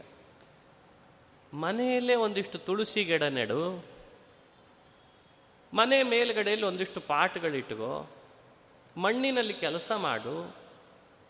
ಅದು ದೇಹಕ್ಕೆ ಶ್ರಮ ಮಾಡಿಕೊಳ್ಬೇಡ. ನೀರು ಹಾಕು. ಗಿಡಗಳಿಗೆ ನೀರು ಹಾಕಪ್ಪ. ಫಿಸಿಕಲಿ ಆ್ಯಕ್ಟಿವಿಟಿ ಇಲ್ವಾ? ಇದೆಲ್ಲ ಫಿಸಿಕಲಿ ಆ್ಯಕ್ಟಿವ್ ಆಗಿರೋದಲ್ವಾ? ನಿನ್ನ ಮನೆ ಪರಿಸರದೊಳಗೆ ಎಲ್ಲಾದರೂ ಒಂದಿಷ್ಟು ಭೂಮಿ ಕಾಣಿಸಿದರೆ ಅಲ್ಲೇ ಒಂದಿಷ್ಟು ಗಿಡ ನೆಡು. ಇನ್ಯಾರ್ದೋ ಇದ್ರೆ ಪರವಾಗಿಲ್ಲ, ಅವ್ರಿಗೆ ಹೇಳಿ ಗಿಡ ನೆಡು, ಒಂದು ಗಿಡ ನೆಡೋಣ್ರಿ ನಾವೆಲ್ಲ ಸೇರಿ ಅಂತಿಡು. ಅದು ಫಿಸಿಕಲಿ ಆಕ್ಟಿವ್ ಆಗಲ್ವಾ?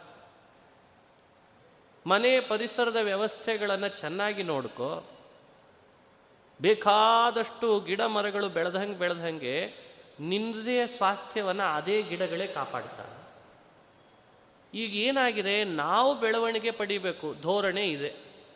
ಗಿಡ ಹೋದರೂ ಪರವಾಗಿಲ್ಲ, ಬಳ್ಳಿಗಳು ಹೋದರೂ ಪರವಾಗಿಲ್ಲ, ನಾವು ಬೆಳಿಬೇಕು. ಏನು ಬೆಳಿತೀಯಪ್ಪ ನೀನು? ನೀ ಏನು ಬೆಳಿಲಿಕ್ಕೆ ಸಾಧ್ಯ ಹೇಳಿ. ಅವುಗಳನ್ನು ಬೆಳೆಸು, ನಿನ್ನನ್ನು ಅವು ಹೇಗೆ ಬೆಳೆಸ್ತಾವೆ ನೋಡಿ. ಎಷ್ಟೊಳ್ಳೆ ಗಾಳಿ ಕೊಡ್ತಾವೆ, ಎಷ್ಟೊಳ್ಳೆ ನೆರಳು ಕೊಡ್ತಾವೆ, ಎಷ್ಟೊಳ್ಳೆ ಹಣ್ಣು ಕೊಡ್ತಾವೆ, ಅವುಗಳ ಜೊತೆ ಜೊತೆಯಲ್ಲಿ ನೀ ಬೆಳಿ. ಇದನ್ನೇ ಹಿರಿಯರು ಹೇಳಿಕೊಟ್ಟದ್ದು. ಅದನ್ನು ಬೆಳೆಸೋದ್ರಲ್ಲಿ ನಿನಗೆ ವಿಹಾರ ಆಗ್ತದೆ.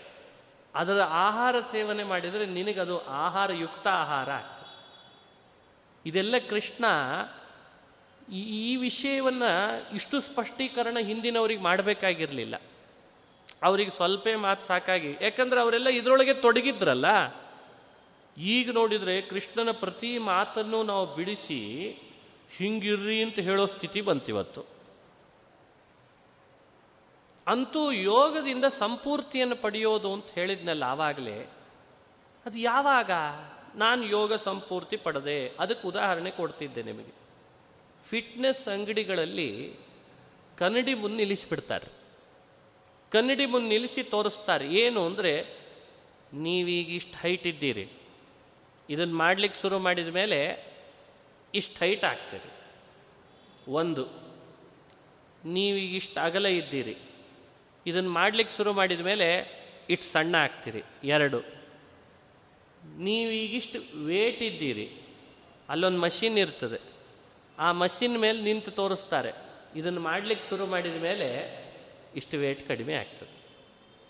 ವೇಟ್ ಕಡಿಮೆ ಆಗಿರ್ತದೆ ಹೈಟ್ ಜಾಸ್ತಿ ಆಗಿರ್ತದೆ, ನಿಮ್ಮ ಅಗಲ ಜಾಸ್ತಿ ಇದ್ದರೆ ಅದು ಕಡಿಮೆ ಆಗಿರ್ತದೆ. ಅಂದರೆ ನೀವು ಭಾಳ ಸ್ಲಿಮ್ ಆಗ್ತೀರಿ, ಸ್ಮಾರ್ಟ್ ಆಗ್ತಿ ಕೃಷ್ಣಾರ್ಪಣ, ಅವನ ಮಾತಿನಲ್ಲೇ ಇವ, ಹೋ ಹೋ, ಹಿಂಗಾಗ್ತೀನಿ, ಹಾಗಾಗ್ತೀನಿ ಅಂತ ಅಂತೂ ಇಷ್ಟು ನಾನು, ನೋಡ್ರಿ, ಮಾಡ್ಲಿಕ್ಕೆ ಶುರು ಮಾಡಿದ ಮೇಲೆ ಇಷ್ಟ ಆಯಿತು. ಅದು ರಿಸಲ್ಟ್ ಕೊಟ್ಟ ಹಾಗೆ. ಓ, ಇನ್ನು ಮುಗೀತಿ ಇವನು ಕರೆಕ್ಟ್ ಆದ ಇದು ಫಿಸಿಕಲಿ ವ್ಯವಸ್ಥೆಯನ್ನು ಇವತ್ತೆಲ್ಲ ಕಡೆಯಲ್ಲಿ ಹೇಳೋದು. ಶ್ರೀಕೃಷ್ಣ ಅಂತಾನೆ, ಹೀಗೆ ಸಮಾಧಿ ಯೋಗವನ್ನು ಮಾಡುವವನಿಗೂ ಕೂಡ ನಾನು ಯೋಗಿ, ನಾನು ಯುಕ್ತ ಅಂತ ಯಾವಾಗ ಗೊತ್ತಾಗ್ತದೆ? ಅದಕ್ಕೆ ಕೃಷ್ಣ ಈ ಮಾತು ಹೇಳ್ದ, ಯದಾ ವಿನಿಯತಂ ಚಿತ್ತಂ. ನೋಡಿ ಎಷ್ಟು ಚೆನ್ನಾಗಿ ಹೇಳ್ತಾನೆ ಕೃಷ್ಣ. ವಿಷಯಗಳ ಸಂಪರ್ಕ ಜಾಸ್ತಿ ಆಗ್ತಾ ಇದ್ರೂ ಕೂಡ ಮನಸ್ಸು ಆ ವಿಷಯವನ್ನು ಬಯಸದೇ ಇದ್ದಂತ ಆಗಿದೆ ಅಂತಾದರೆ ನೀನು ಯುಕ್ತ ಅಂತ ಅರ್ಥ ಅಂತಂದ ಕೃಷ್ಣ. ನೋಡಿ ಕೃಷ್ಣನ ಮಾತಿನಲ್ಲಿ ಇಷ್ಟೇ ಇದೆ. ಯದಾ ವಿನಿಯತಂ ಚಿತ್ತಂ ವಿಶೇಷೇಣ ಯಸ್ಯ ಚಿತ್ತಂ ನಿಯತಂ ವಿನಿಯತಂ ಚಿತ್ತಂ ವಿಷಯಗಳು ನಿನ್ನ ಸಂಪರ್ಕಕ್ಕೆ ಬರಲಿಕ್ಕೆ ಶುರು ಮಾಡಿರ್ತಾವೆ.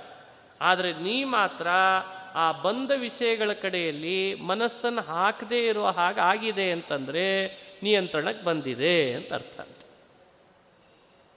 ಎರಡನೇದ್ದು ಹೇಳ್ತಾನೆ, ಆತ್ಮನ್ನೇವ ಅವತಿಷ್ಠತೆ. ಆತ್ಮನ್ನೇವ ಅವತಿಷ್ಠತೆ. ನಿನ್ನ ಮನಸ್ಸು ವಿಷಯಗಳ ಸಂಪರ್ಕ ಹೆಚ್ಚಾದಂಗೆ ಹೆಚ್ಚಾದಂಗೆ ಬಯಸದೇ ಇರೋದು ಆ ವಿಷಯಗಳನ್ನು ಅಂತ ಒಂದಾದರೆ ಅಲ್ಲಿಯೂ ಪರಮಾತ್ಮನಿದ್ದಾನೆ ಅನ್ನೋ ಭಾವನೆಯನ್ನು ತಂದುಕೊಳ್ಳೋದು ಎರಡಂತೆ. ಆತ್ಮನ್ನೇವ ಅವತಿಷ್ಠತೆ. ಅಲ್ಲಿಯೂ ದೇವರಿದ್ದಾನೆ, ನನ್ನೊಳಗೂ ದೇವರಿದ್ದಾನೆ. ಹೀಗೆ ಪರಮಾತ್ಮನ ಕಡೆಯಲ್ಲಿ ಮನಸ್ಸನ್ನು ಇರಿಸೋ ಪ್ರಯತ್ನ. ಅದು ಪೂರ್ಣ ಮಗುದಿರ್ತದೆ.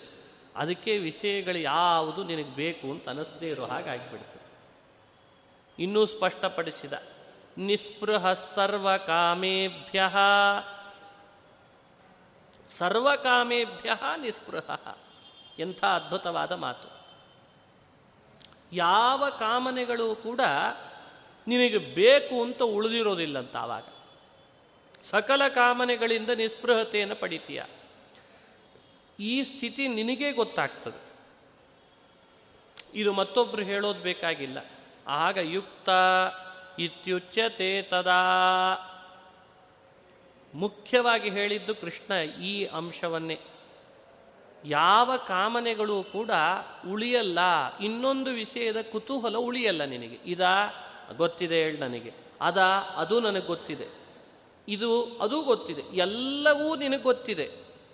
ಇನ್ಯಾವ ಕಾಮನೆಯೂ ಉಳಿದಿಲ್ಲ. ಎಲ್ಲ ಕಾಮನೆಗಳಿಂದ ನಿಸ್ಪೃಹನಾಗ್ತೀಯ. ಮನಸ್ಸು ವಿಷಯ ಸಂಪರ್ಕಗಳು ಜಾಸ್ತಿ ಆಗ್ತಾವೆ ಅಂತಾದರೂ ಆ ಕಡೆಯಲ್ಲಿ ವಿಕಾರ ಆಗಲ್ಲ.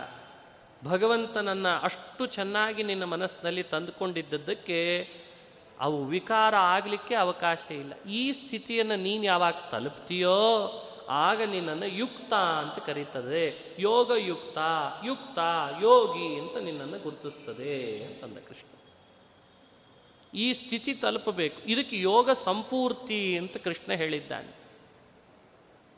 ಯೋಗ ಸಂಪನ್ನನಾದವನು ಹೇಗಿರ್ತಾನೆ ಅನ್ಲಿಕ್ಕೆ ಒಂದು ಉದಾಹರಣೆ ಕೊಡ್ತಾನೆ ಕೃಷ್ಣ. ಗಾಳಿ ಬರ್ತಾ ಇರುವ ಪ್ರದೇಶದಲ್ಲಿ ದೀಪ ಇಟ್ಟಿದ್ರೆ ದೀಪ ಯಾವಾಗಲೂ ಹೀಗೆ ಅಳಗಾಡ್ತಿರ್ತದಂತೆ. ಗಾಳಿ ಬರ್ತಿದೆ.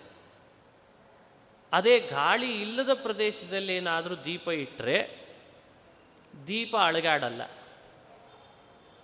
ಯೋಗ ಸಂಪನ್ನನಾದವನು ಕೂಡ ತನ್ನ ಮನಸ್ಸಿನೊಳಗೆ ಭಗವಂತನ ಧ್ಯಾನರತನಾದ ಅಂದರೆ ಗಾಳಿ ಇಲ್ಲದ ದೇಶದಲ್ಲಿ ದೀಪದಂತೆ ಇರ್ತಾನೆ ಅಂತಂದ. ಇದು ಉದಾಹರಣೆ. ಇದನ್ನು ಶ್ರೀಕೃಷ್ಣ ಹೇಳಿದಾನೆ.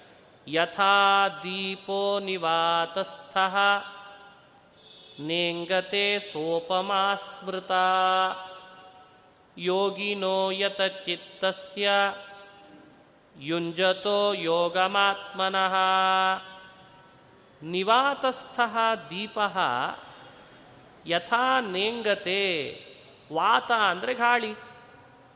ಗಾಳಿಯ ಒಳಗಿರುವ ದೀಪ, ಗಾಳಿಯ ಜೊತೆಯಲ್ಲಿರುವ ದೀಪ, ಗಾಳಿಯ ಪ್ರಭಾವದಿಂದ ಯಾವಾಗಲೂ ಅಳಗಾಡ್ತದೆ, ಜ್ವಾಲೆ ಒಂದೇ ಥರ ಉರಿಯಲ್ಲ। ನಿವಾತಸ್ಥ, ಗಾಳಿ ಇಲ್ಲದ ಪ್ರದೇಶದಲ್ಲಿರೋ ದೀಪ ಬಹಳ ಅದ್ಭುತವಾಗಿ, ನಿಶ್ಚಂಚಲವಾಗಿ ನಿಂತಿರ್ತದೆ. ಯೋಗಿ ಆದವನು ಕೂಡ ಗಾಳಿ ಇಲ್ಲದ ಜಾಗದಲ್ಲಿರುವ ದೀಪದಂತೆ ಆಗ್ತಾನೆ ಅಂತಂದರು. ಇದಕ್ಕೆ ಎಲ್ಲರೂ ಕೂಡ ಇಷ್ಟು ಅಭಿಪ್ರಾಯ ಅಂತ ತಿಳಿಸಿದ್ದಾರೆ. ಒಳಗಿನ ಚಿಂತನೆ ಸ್ವಲ್ಪ ನಾವು ಮಾಡಬೇಕು. ಗಾಳಿ ಅಂದರೆ ವಿಷಯದ ಗಾಳಿ ಅಂತ ಅರ್ಥ. ಮನುಷ್ಯನ ಮೇಲೆ ವಿಷಯದ ಗಾಳಿ ಜಾಸ್ತಿ ಬೀಳ್ತದೆ ಅಂದರೆ ಮನಸ್ಸು ಹೊಯ್ದಾಡ್ತದೆ ವಿಷಯದ ಗಾಳಿ ಇಲ್ಲದಂತೆ ಮಾಡಿಕೊಳ್ಬೇಕಂತೆ. ಸ್ವಾರಸ್ಯ ಹೇಳ್ತಾನೆ ಕೃಷ್ಣ. ಹಿಂದಿನ ಎಲ್ಲ ಶ್ಲೋಕಕ್ಕೂ ಈ ಉದಾಹರಣೆ ಬಹಳ ಸ್ಪಷ್ಟ. ಒಂದು ಸ್ವಾರಸ್ಯ ಇವತ್ತು ನೀವು ನೋಡ್ತೀರಿ, ಒಂದು ದೀಪ ಹಚ್ಚಿಡ್ರಿ. ಹಚ್ಚಿದ ದೀಪಕ್ಕೆ ಪೂರ್ಣ ಗಾಳಿನೇ ಇಲ್ಲದಂತೆ ಮಾಡಿದರೂ ದೀಪ ಆರು ಹೋಗ್ತದೆ. ಒಂದು ಗ್ಲಾಸ್ ಡಬ್ಬ ಹಾಕ್ರಿ. ಗ್ಲಾಸ್ ಡಬ್ಬ ಹಾಕಿದಾಗ ಗಾ ದೀಪ ಏನಾಗ್ತದೆ ಕೂಡಲೇ? ಒಂದು ಸ್ವಲ್ಪ ಒಳಗಡೆಯಲ್ಲಿ ಆಕ್ಸಿಜನ್ ಗಾಳಿ ಇಲ್ಲ ಅಂತಾದರೆ ತಕ್ಷಣಕ್ಕೆ ದೀಪ ಏನಾಗಿ ಹೋಗ್ತದೆ ಆರೇ ಬಿಡ್ತದೆ. ಅದೇ ಗ್ಲಾಸ್ ಡಬ್ಬ ಹಾಕಿದಾಗ ಸ್ವಲ್ಪ ಆದರೂ ಸ್ವಲ್ಪ ಕೆಳಗಡೆಯಿಂದನೋ ಮೇಲ್ಗಡೆಯಿಂದನೋ ಎಲ್ಲೋ ಒಂಚೂರು ಅವಕಾಶ ಅದಕ್ಕೆ ಮಾಡಿ ಇಟ್ಟಿರ್ರಿ ಆಗ ದೀಪ ಅಳಗಾಡದಂತೆ ಉರಿತಿರ್ತದೆ. ಅದಕ್ಕೆ ಕೃಷ್ಣನ ನಿವಾತಸ್ಥಃ ದೀಪ ಅನ್ನೋ ಮಾತಿಗೆ ಅರ್ಥ ಬಹಳ ಸೂಕ್ಷ್ಮವಾಗಿದೆ. ಏನು ಸೂಕ್ಷ್ಮ ಅಂದರೆ ಪೂರ್ಣ ಗಾಳಿ ಇಲ್ದಂತೆನೂ ಮಾಡಬೇಡ, ದೀಪನೇ ಆರು ಹೋಗ್ತದೆ. ಅಂಥೇಳಿ ಗಾಳಿ ಬಹಳ ಬರುವಂತೆನೂ ಮಾಡಿಕೊಳ್ಬೇಡ, ದೀಪ ಬಹಳ ಚಂಚಲಿಸ್ತದೆ. ಹಾಗೆ ನಿನ್ನ ಬದುಕಿನಲ್ಲಿ ಧ್ಯಾನ ಅನ್ನೋದು ಹೇಗಾಗಬೇಕು ಅಂದರೆ ವಿಷಯದ ಗಾಳಿ ಬಡಿಯದಂತೆಯೂ ಅಲ್ಲ ವಿಷಯದ ಗಾಳಿ ತುಂಬ ಬಡದಂತೆಯೂ ಅಲ್ಲ ಹಾಗದನ್ನು ನಿಯಂತ್ರಣ ಮಾಡ್ಕೋ ಅಂತಾನೆ ಕೃಷ್ಣ ಪರಮಾತ್ಮ. ವಿಷಯದ ಗಾಳಿ ಬಹಳ ಬಡಿತು ಅಂದರೆ ಆಗೇನಾಗ್ತದೆ? ಆಗಲೂ ದೀಪ ಶಾಂತ ಆಗ್ತದೆ. ಯೋಗ ಕೂಡಲ್ಲ. ಅಂಥೇಳಿ ನೀನು ಆಹಾರ, ವಿಹಾರಗಳನ್ನು ಸೇವನೆ ಮಾಡದೆ ಹೋದರೆ ಆಗಲೂ ಕೂಡ ಉಪಯೋಗ ಆಗಲ್ಲ. ಹೀಗೆ ಕೃಷ್ಣ ಪರಮಾತ್ಮ ಯಥಾ ದೀಪೋ ನಿವಾತಸ್ಥ ನೇಂಗತೆ ಸೋಪಮಾ ಸ್ಮೃತ ಸಾ ಉಪಮಾ ಸ್ಮೃತ ಸಾ ಉಪಮಾ ಸ್ಮೃತ ದೀಪದ ಉಪಮೆಯನ್ನು ಇಲ್ಲಿ ದೃಷ್ಟಾಂತವನ್ನು ಇಟ್ಟುಕೊಂಡು ವ್ಯಾಖ್ಯಾನ ಮಾಡ್ಕೋ. ಯೋಗಿನೋ ಯತ ಚಿತ್ತಸ್ಯ ಯೋಗಿ ಆದಂಥವ ಯಥಚಿತ್ತನಾದವ, ಈ ರೀತಿಯಾಗಿ ಯೋಗವನ್ನು ತನ್ನ ಬದುಕಿನಲ್ಲಿ ಅವನು ಯೋಚನೆ ಮಾಡಲಿ, ತಿಳಿಲಿ ಹಾಗಿರಲಿ ಅಂತ, ಹಾಗಿರ್ತಾನೆ ಅಂತ ಅನುಸಂಧಾನ ಮಾಡಿಸ್ತಾನೆ. ಇದು ನಮಗೆ ಎಷ್ಟು ತರಹ ಯೋಚನೆ ಮಾಡಿದರೂ ಈ ಶ್ಲೋಕದ ಅರ್ಥ ಬಹಳ ಅದ್ಭುತವಾಗಿ ಹೊಳೆಯುತ್ತದೆ. ಇಲ್ಲಿ ದೀಪದಂತೆ ಯಾರು? ಗಾಳಿಯಂತೆ ಯಾರು? ಹೀಗೆ ದೀಪ ಅಂದರೆ ಭಗವಂತನ ಧ್ಯಾನ ಅಂತ ಅರ್ಥ, ಕೃಷ್ಣನ ದೃಷ್ಟಿಯಲ್ಲಿ. ದೀಪ ಅಂದರೆ ದೇವರ ಧ್ಯಾನ. ದೇವರ ಧ್ಯಾನವನ್ನು ದೀಪಕ್ಕೆ ಹೋಲಿಸಿ ಕೃಷ್ಣ ಏನು ಸಂದೇಶ ಕೊಡ್ತಾನೆ? ಅದನ್ನು ನಾವು ಗಮನಿಸಬೇಕು. ಎಷ್ಟು ಅದ್ಭುತವಾಗಿದೆ. ದೀಪ ಹಚ್ಚಿರ್ತಾನೆ. ಹಚ್ಚಿದ ದೀಪ ಉರಿಬೇಕಾದ್ರೆ ಎಣ್ಣೆ ಬೇಕೇ ಬೇಕು. ಎಣ್ಣೆ ಇಲ್ಲದೆ ಇದ್ರೆ ದೀಪ ಉರಿಲಿಕ್ಕೆ ಸಾಧ್ಯನಾ? ಬತ್ತಿ ಇಲ್ಲದೆ ಇದ್ರೆ ದೀಪ ಉರಿಲಿಕ್ಕೆ ಸಾಧ್ಯನಾ? ಕೃಷ್ಣನ ಒಂದು ಉದಾಹರಣೆಯನ್ನು ಎಷ್ಟು ತರಹ ವಿಮರ್ಶೆ ಮಾಡಿ ಅನುಸಂಧಾನ ಮಾಡ್ಬೋದು ನೋಡ್ರಿ. ಹಾಗಾಗಿ ಕೃಷ್ಣ ಆತ್ಮನಲ್ಲಿ ತನ್ನನ್ನು ತಾನು ಧ್ಯಾನ ಮಾಡಿಸ್ಕೊಳ್ಬೇಕು ಅಂತ ಹೇಳುವಾಗ ಧ್ಯಾನವನ್ನೇ ದೀಪಕ್ಕೆ ಉದಾಹರಣೆ ಮಾಡಿಬಿಟ್ಟ. ದೀಪ ಅಂತ ಹೇಳಿದ. ಹಾಗಾದರೆ ನಮ್ಮ ಒಳಗಿರುವಂಥ ಮನಸ್ಸೇನಿದೆ, ಅದೊಂದು ಪ್ರಣತಿ ಇದ್ದ ಹಾಗೆ. ಮನಸ್ಸಿನ ಪ್ರಣತಿಯಲ್ಲಿ ಆ ಭಗವಂತನ ಬಗ್ಗಿರುವಂಥ ಭಕ್ತಿ ಏನಿದೆ, ಅದು ಬತ್ತಿ ಇದ್ದ ಹಾಗೆ. ಭಗವಂತನ ಬಗ್ಗಿರುವ ಅರಿವೇನಿದೆ, ಅದು ಎಣ್ಣೆ ಇದ್ದ ಹಾಗೆ. ಅರಿವು ಅನ್ನೋದು ಎಣ್ಣೆ ಆದರೆ, ತಿಳುವಳಿಕೆ ಅನ್ನೋದು ಎಣ್ಣೆ ಆದರೆ, ಭಕ್ತಿ ಅರ್ಥಾತ್ ಶ್ರದ್ಧೆ ಅದು ದೀಪ ಬತ್ತಿ ಅಂತ ಆದರೆ ಮನಸ್ಸು ಅನ್ನೋದು ಪ್ರಣತಿ ಇದ್ದಂತೆ. ಆ ಪರಮಾತ್ಮ ಅನ್ನೋನೇನಿದ್ದಾನೆ ಅವನೇ ಉರಿ, ಆ ಬೆಳಕು, ಆ ಪ್ರಕಾಶ. ಅದನ್ನು ಕೃಷ್ಣ ಇಲ್ಲಿ ಸ್ಪಷ್ಟಪಡಿಸ್ತಾನೆ. ಶ್ರದ್ಧಾ ಅನ್ನುವ ಬತ್ತಿ ಜ್ಞಾನ ಅನ್ನುವಂತಹ ಎಣ್ಣೆ, ಮನಸ್ಸು ಅನ್ನುವಂಥ ಪ್ರಣತಿಯಲ್ಲಿ ಭಗವಂತ ಅನ್ನುವ ಬೆಳಕನ್ನು ಕಾಣುವಾಗ ಗಾಳಿಯಂತೆ ವಿಷಯದ ಗಾಳಿ ಬೀಸ್ತು ಅಂದರೆ ಅದು ಉಳಿಲಿಕ್ಕಿಲ್ಲ ಅನ್ನೋ ಮಾತನ್ನು ಶ್ರೀಕೃಷ್ಣ ಅನುಸಂಧಾನ ಮಾಡಿಸ್ತಾನೆ. ಎಷ್ಟು ಸ್ಪಷ್ಟವಾಗಿದೆ, ಯಥಾ ದೀಪೋ ನಿವಾತಸ್ಥ ಅಂದಾಗ ಇಷ್ಟು ಅನುಸಂಧಾನ ಮಾಡಬೇಕಂತ. ದೇವರನ್ನ ಬೆಳಕಿಗೆ ಹೋಲಿಸೋದೆಲ್ಲ ಉಪನಿಷತ್ತಿನ ಭಾಷೆ. ದೇವರ ತಿಳುವಳಿಕೆಯನ್ನ, ದೇವರ ಧ್ಯಾನವನ್ನ, ದೇವರ ಸ್ವರೂಪವನ್ನ ಜ್ಯೋತಿಹಿ ಜ್ಯೋತಿಹಿ ಅಂತ ಕರೀತದೆ ಉಪನಿಷತ್ತುಗಳೆಲ್ಲ. ಅದನ್ನೇ ಕೃಷ್ಣ ಹೇಳ್ತಾನೆ, ಯಥಾ ದೀಪೋ ನಿವಾಸಸ್ಥಃ ಅಂತ ಸ್ಪಷ್ಟ ಹೇಳ್ತ ನಿವಾತಸ್ಥಃ ಹಾಗೆ ನಮ್ಮ ಬದುಕಿನಲ್ಲಿ ಶ್ರದ್ಧೆಯ ದೀಪ ಅದರ ಬಗ್ಗೆ ವಿವರಣೆ ಹಿಂದೆ ಕೊಟ್ಟಾಗಿದೆ ಕೃಷ್ಣ. ಶ್ರದ್ಧೆಯ ಬತ್ತಿ. ಜ್ಞಾನದ ಎಣ್ಣೆ ಅದರ ಬಗ್ಗೆ ಕೃಷ್ಣ ಹಿಂದೆ ವಿವರಣೆ ಕೊಟ್ಟಾಗಿದೆ. ಮನಸ್ಸು ಅನ್ನೋದೇ ಪ್ರಣತಿ ಇದ್ದ ಹಾಗೆ. ಹೀಗೆ ಕೃಷ್ಣ ಧ್ಯಾನ ಯೋಗದ ವಿಷಯವನ್ನು ಸ್ಪಷ್ಟಪಡಿಸಲಿಕ್ಕೆ ನಮಗೆ ಅನುಸಂಧಾನ ಮಾಡಿದ. ದೇವರ ಪೂಜೆ ಅಂದರೆ ದೇವರ ಕೋಣೆಯಲ್ಲಿ ಹೋಗ್ತೇವೆ. ಹೋದ ಕೂಡಲೇ ಮೊದಲು ಮಾಡಬೇಕಾಗಿರೋದು ಯಾವುದನ್ನು? ದೀಪ ತಾನೇ ಹಚ್ಚಬೇಕು. ಹಾಗಾಗಿ ಎಣ್ಣೆ ಹಾಕಿ ಬತ್ತಿ ಮೇಲ್ ಮಾಡಿ ದೀಪ ಹಚ್ಚಿದ್ರೆ ಉಳಿದೆಲ್ಲ ಕೆಲಸಗಳು ಆಮೇಲೆ ಮಾಡುತ್ತಂತೆ ಇದೆಲ್ಲ ನಮಗೆ ಕಲ್ಪನೆ ಹೇಗಿದೆ. ಹಾಗೆ ನಮ್ಮ ನಮ್ಮ ದೇಹವೇ ಒಂದು ದೇವರ ಕೋಣೆ ಇದ್ದ ಹಾಗೆ. ಶ್ರೀಕೃಷ್ಣ ಹಿಂದೆ ಹೇಳಿದ್ದಾನೆ ನವದ್ವಾರ ಪುರೇ ದೇಹಿ. ಒಂಬತ್ತು ಬಾಗಿಲಿನ ಅತ್ಯದ್ಭುತವಾದ ವೈಕುಂಠದಂತಿರುವ ಪಟ್ಟಣ ಅಂದರೆ ನಮ್ಮ ದೇಹ. ಈ ದೇಹದಲ್ಲಿ ಹೃದಯ ಭಾಗ ಏನು ಮನಸ್ಸಿದೆ, ಅದು ಪ್ರಣತಿ. ಆ ಪ್ರಣತಿಯಲ್ಲಿ ನಿನ್ನೊಳಗಿರುವ ಶ್ರದ್ಧೆ ಅಂತೇನಿದೆ, ಅದು ಬತ್ತಿ ಅಂತೂ ಭಗವದ್ಗೀತಾದಿ ಗ್ರಂಥಗಳ ಶ್ರವಣ ಮೇಲಿಂದ ಮೇಲೆ ಅದರದೇ ಪಾರಾಯಣದಿಂದ ಉಂಟಾದ ಜ್ಞಾನ, ಅದು ಎಣ್ಣೆ. ಅದೇ ಎಣ್ಣೆ. ಈಗ ಮಾಡ್ತಾ ಇರುವ ಈ ಯೋಗ ಏನಿದೆ, ಧ್ಯಾನ ಯೋಗ, ಈ ಬೆಳಕಿನಲ್ಲಿ ದೇವರನ್ನು ಕಾಣೋದಿದೆಯಲ್ಲ ಇದೇ ನಿಜವಾಗಲೂ ಕೃಷ್ಣನ ದೃಷ್ಟಿಯಲ್ಲಿ ದೀಪ ಅಂತ ಅರ್ಥ. ಹೊರಗಿನ ದೀಪ ಆರ್ತದಪ್ಪ ಗಾಳಿಯಲ್ಲಿದ್ದರೆ ಒಳಗಿನ ದೀಪವೂ ಆರ್ತದೆ, ಆದರೆ ಹೊರಗಿನ ಗಾಳಿ ಬೇರೆ, ಒಳಗೆ ಬೀಸೋ ಗಾಳಿ ಬೇರೆ. ಒಳಗೆ ಬೀಸುವ ಗಾಳಿ ವಿಷಯದ ಗಾಳಿ, ಆಶಾ ಗಾಳಿ ಆಸೆ ಗಾಳಿ, ಒಳಗೆ ಬೀಸುವ ಗಾಳಿ ಇದು ಬೇರೆ. ಒಳಗಿನ ಗಾಳಿಯು ದೀಪವನ್ನು ಆರಿಸಬಲ್ಲದು, ಹೊರಗಿನ ಗಾಳಿಯು ದೀಪವನ್ನು ಆರಿಸಬಲ್ಲದು.